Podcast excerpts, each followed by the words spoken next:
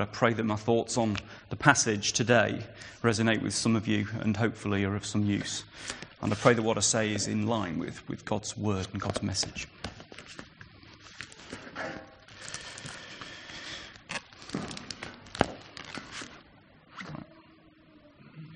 I should say that what I'm going to do today is to talk about various historical facts from very long ago, so from Old Testament times. Um, and facts from those times are really quite hard to get precise and exact. So there's not a clear, definitive answer to some of the things I'm going to say. But hopefully, the overall message will be clear and you'll gather what I'm trying to understand.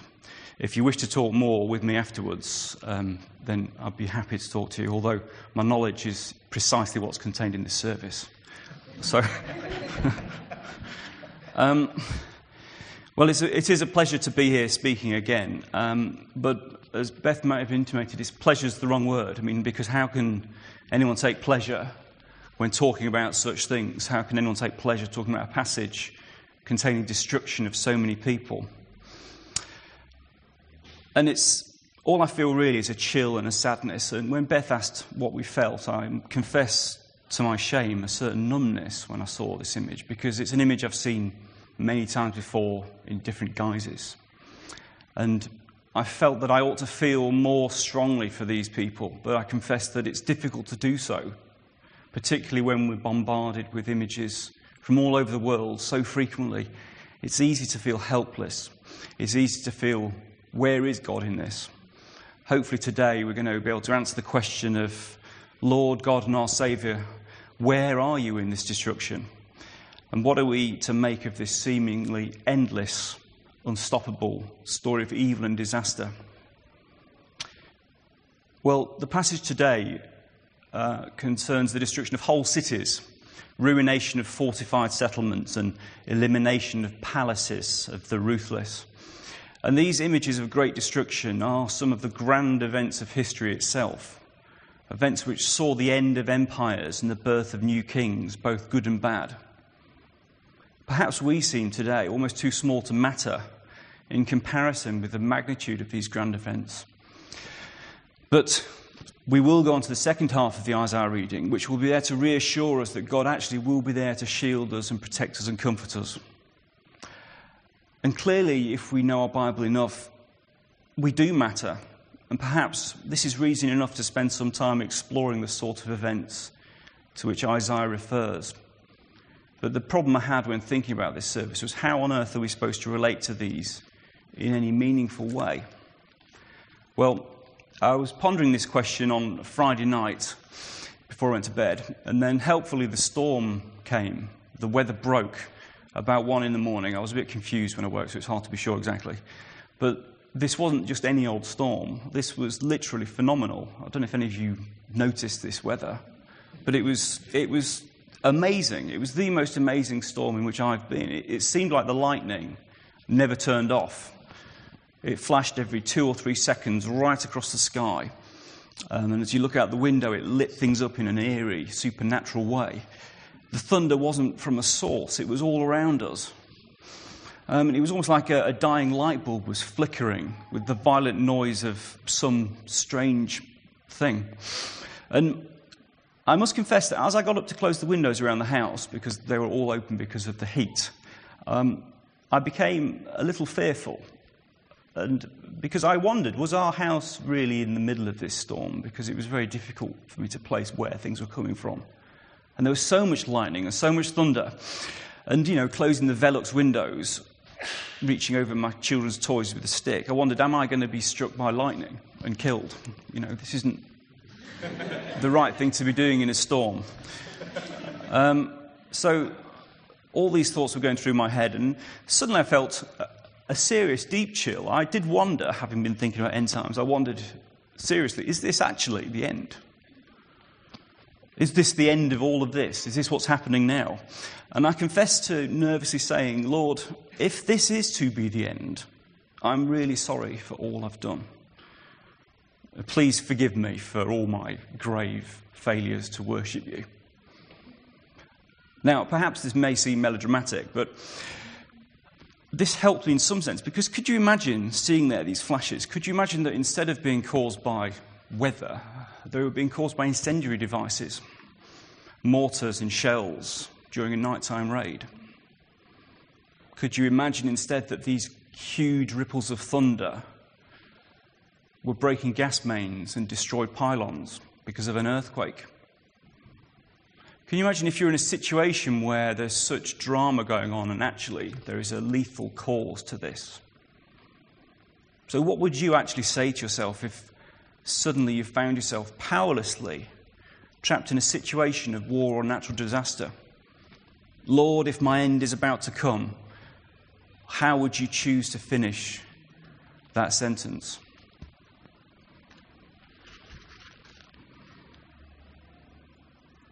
So, although Cambourne, Papworth Bourn, and, and other areas close to us seem rather shielded from such events, we encounter our own personal storms from time to time.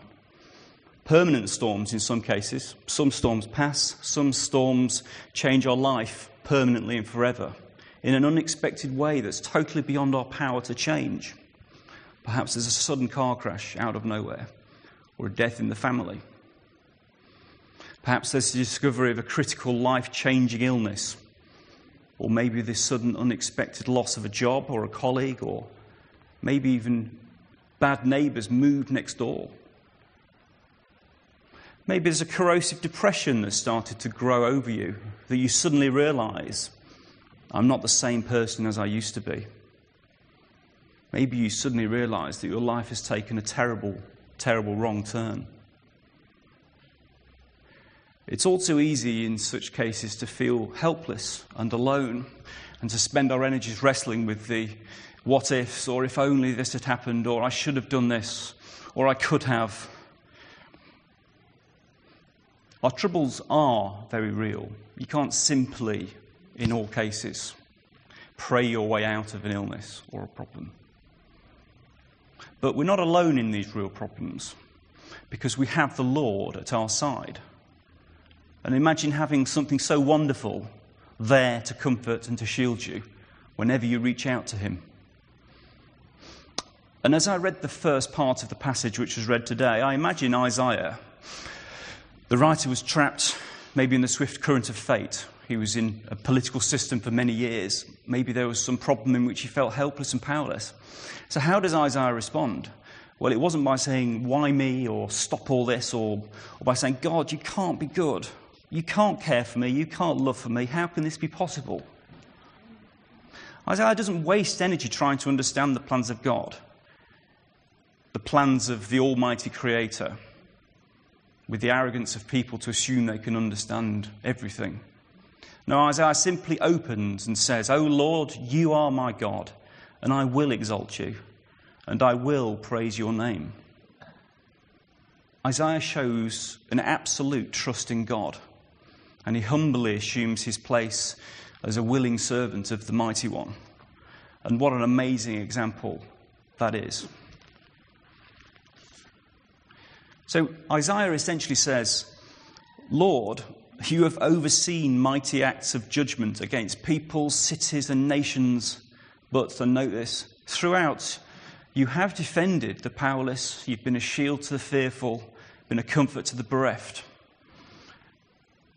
This isn't a magic spell providing some sort of physical peace and safety, like some sort of spiritual bunker you can just go in and then emerge safe from all the actions going on around you. But actually, it's the kind of security that essentially matters most of all. It's the security of your soul, it's the security of your peace of mind. Because these are mighty matters, but regardless of the suffering and trouble we see around us, and face ourselves, there is always hope, even if you don't feel it. We're going to spend now a pause for a couple of moments in these reflections, which I'll then continue, just for a couple of minutes to collect our thoughts. And I wonder, there's an image here, but I wonder what troubles in the world upset you most, reach to your core most of all? Which of the evils in the world speak to you as the greatest inequalities, perhaps? What storms are you facing in your lives at the moment? Maybe your lives are going quite well at the minute. Maybe they're tremendously difficult. What storms are there around the corner for you that you're fearful of entering? Do you have any hope? Can you see a way forward? Can anything good ever result from these bad events? So I'll give you a moment or two. We'll listen to some music and see some images that Beth's prepared. And then we'll continue to see how hope can actually come in the worst situations.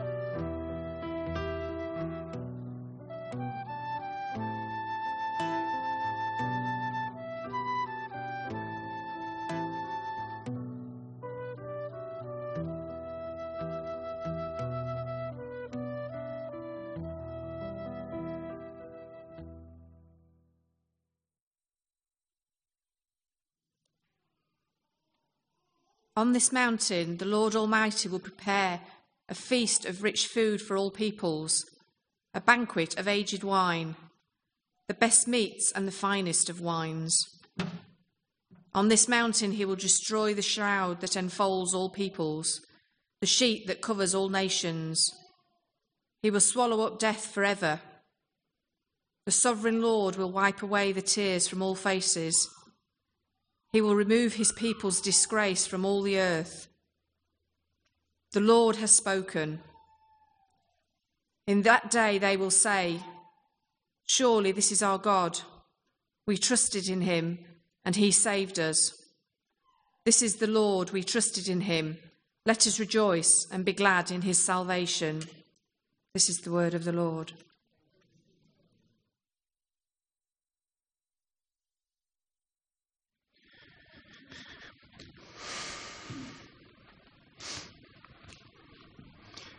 So, is good actually overcoming evil? Is God actually present? Looking at isolated tragic events can seem bleak, and individual human sadness is, is lamentable. But today we're looking at the bigger picture, taking us from the ruin of nations right through to the new Jerusalem and the wiping away of all tears. But why can we have this trust in the Lord? Well, I'm starting to smile. Although I'm starting to smile now because I can't help it. Because when I study this bigger picture, I see with a thrill the steady hand of God guiding his ship, guiding his people, and guiding those who cry out for his presence, those in whom his trust is placed.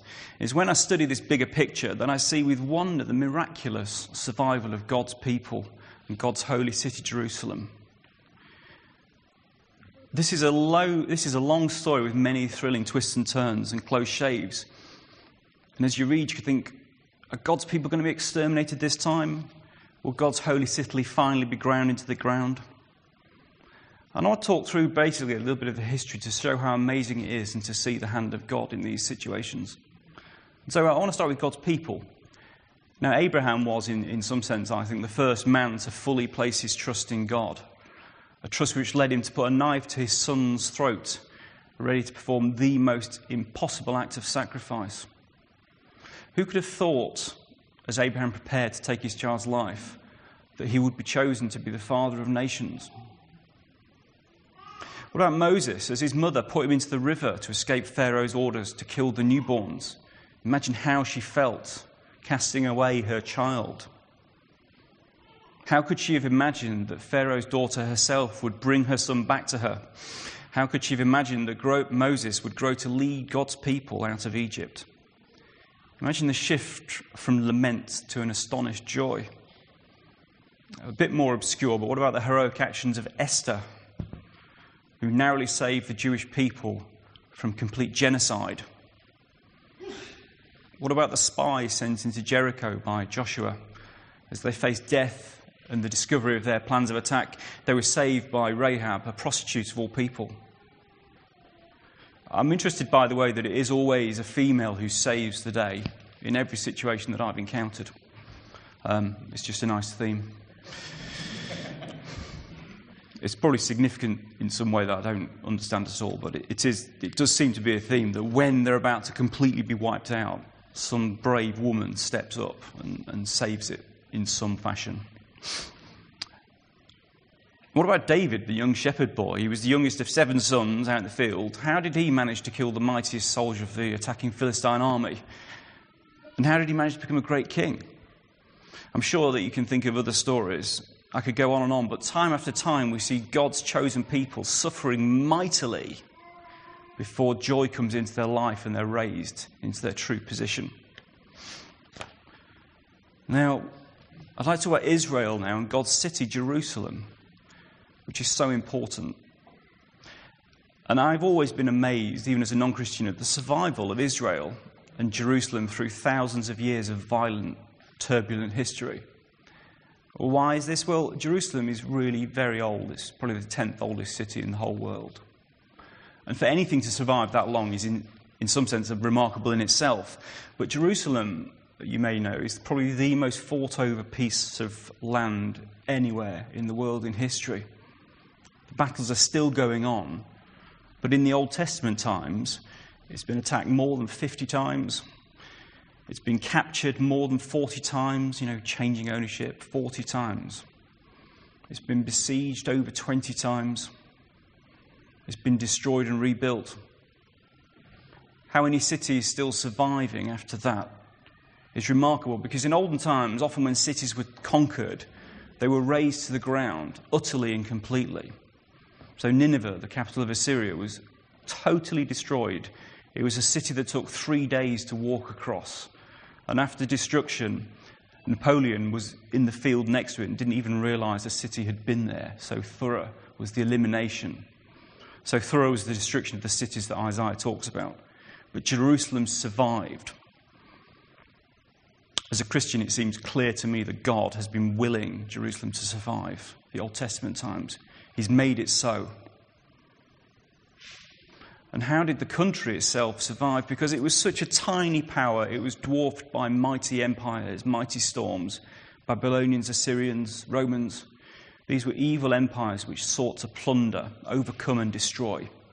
But somehow, through luck and political wrangling, and almost miraculously unlikely success in battle, Israel managed to avoid annihilation and absorption and don't forget also that Israel was, was plagued by internal conflict, civil wars, civil conflict, bad, evil kings that constantly threatened to tear apart the country. But somehow Israel survived. Somehow Jerusalem survived, and Abraham's line survived just long enough so that our Saviour could be born into the world. A Saviour to rescue us from our brokenness. And what an amazing thing! What an incredible story of hope in the face of continuing and relentless odds. In some sense, the biggest story of hope in history. Perhaps we can draw hope from this, real hope, because the ultimate roads going through the ruin of the evil of the Old Testament times was the survival of Jesus' family and the birth of Jesus into our world. But not to our own times. We find ourselves in a deeply troubled world where military powers still fight for land. Despite all of our advances in science and engineering and technology, we are ourselves feeble and powerless against the full power of nature. Nothing we can do if an earthquake struck us here.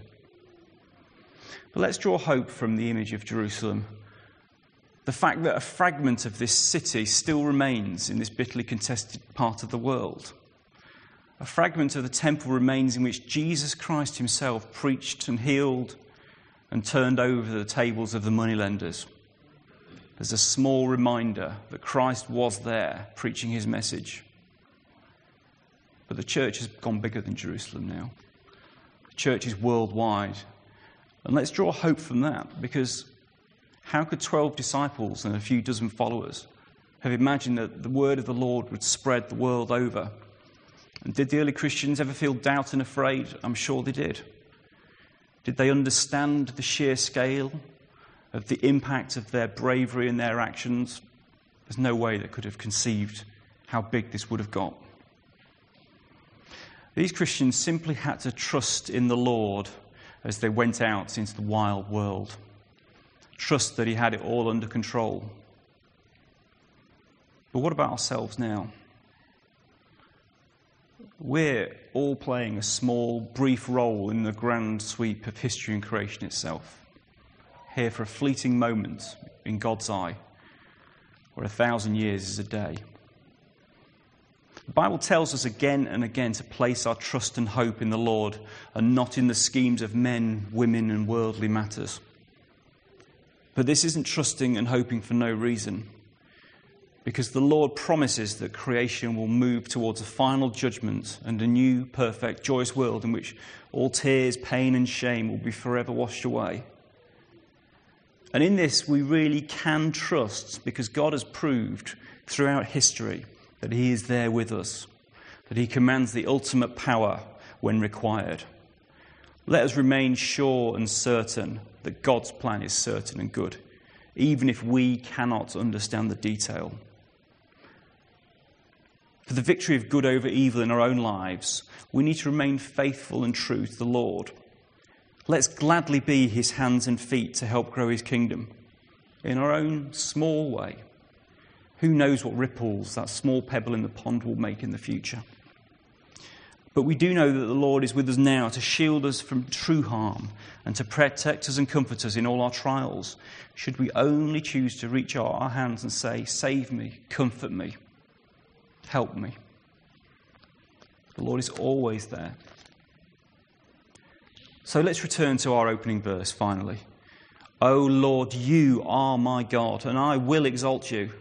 I will praise your name, for you have done wonderful things, plans formed of old, faithful and sure.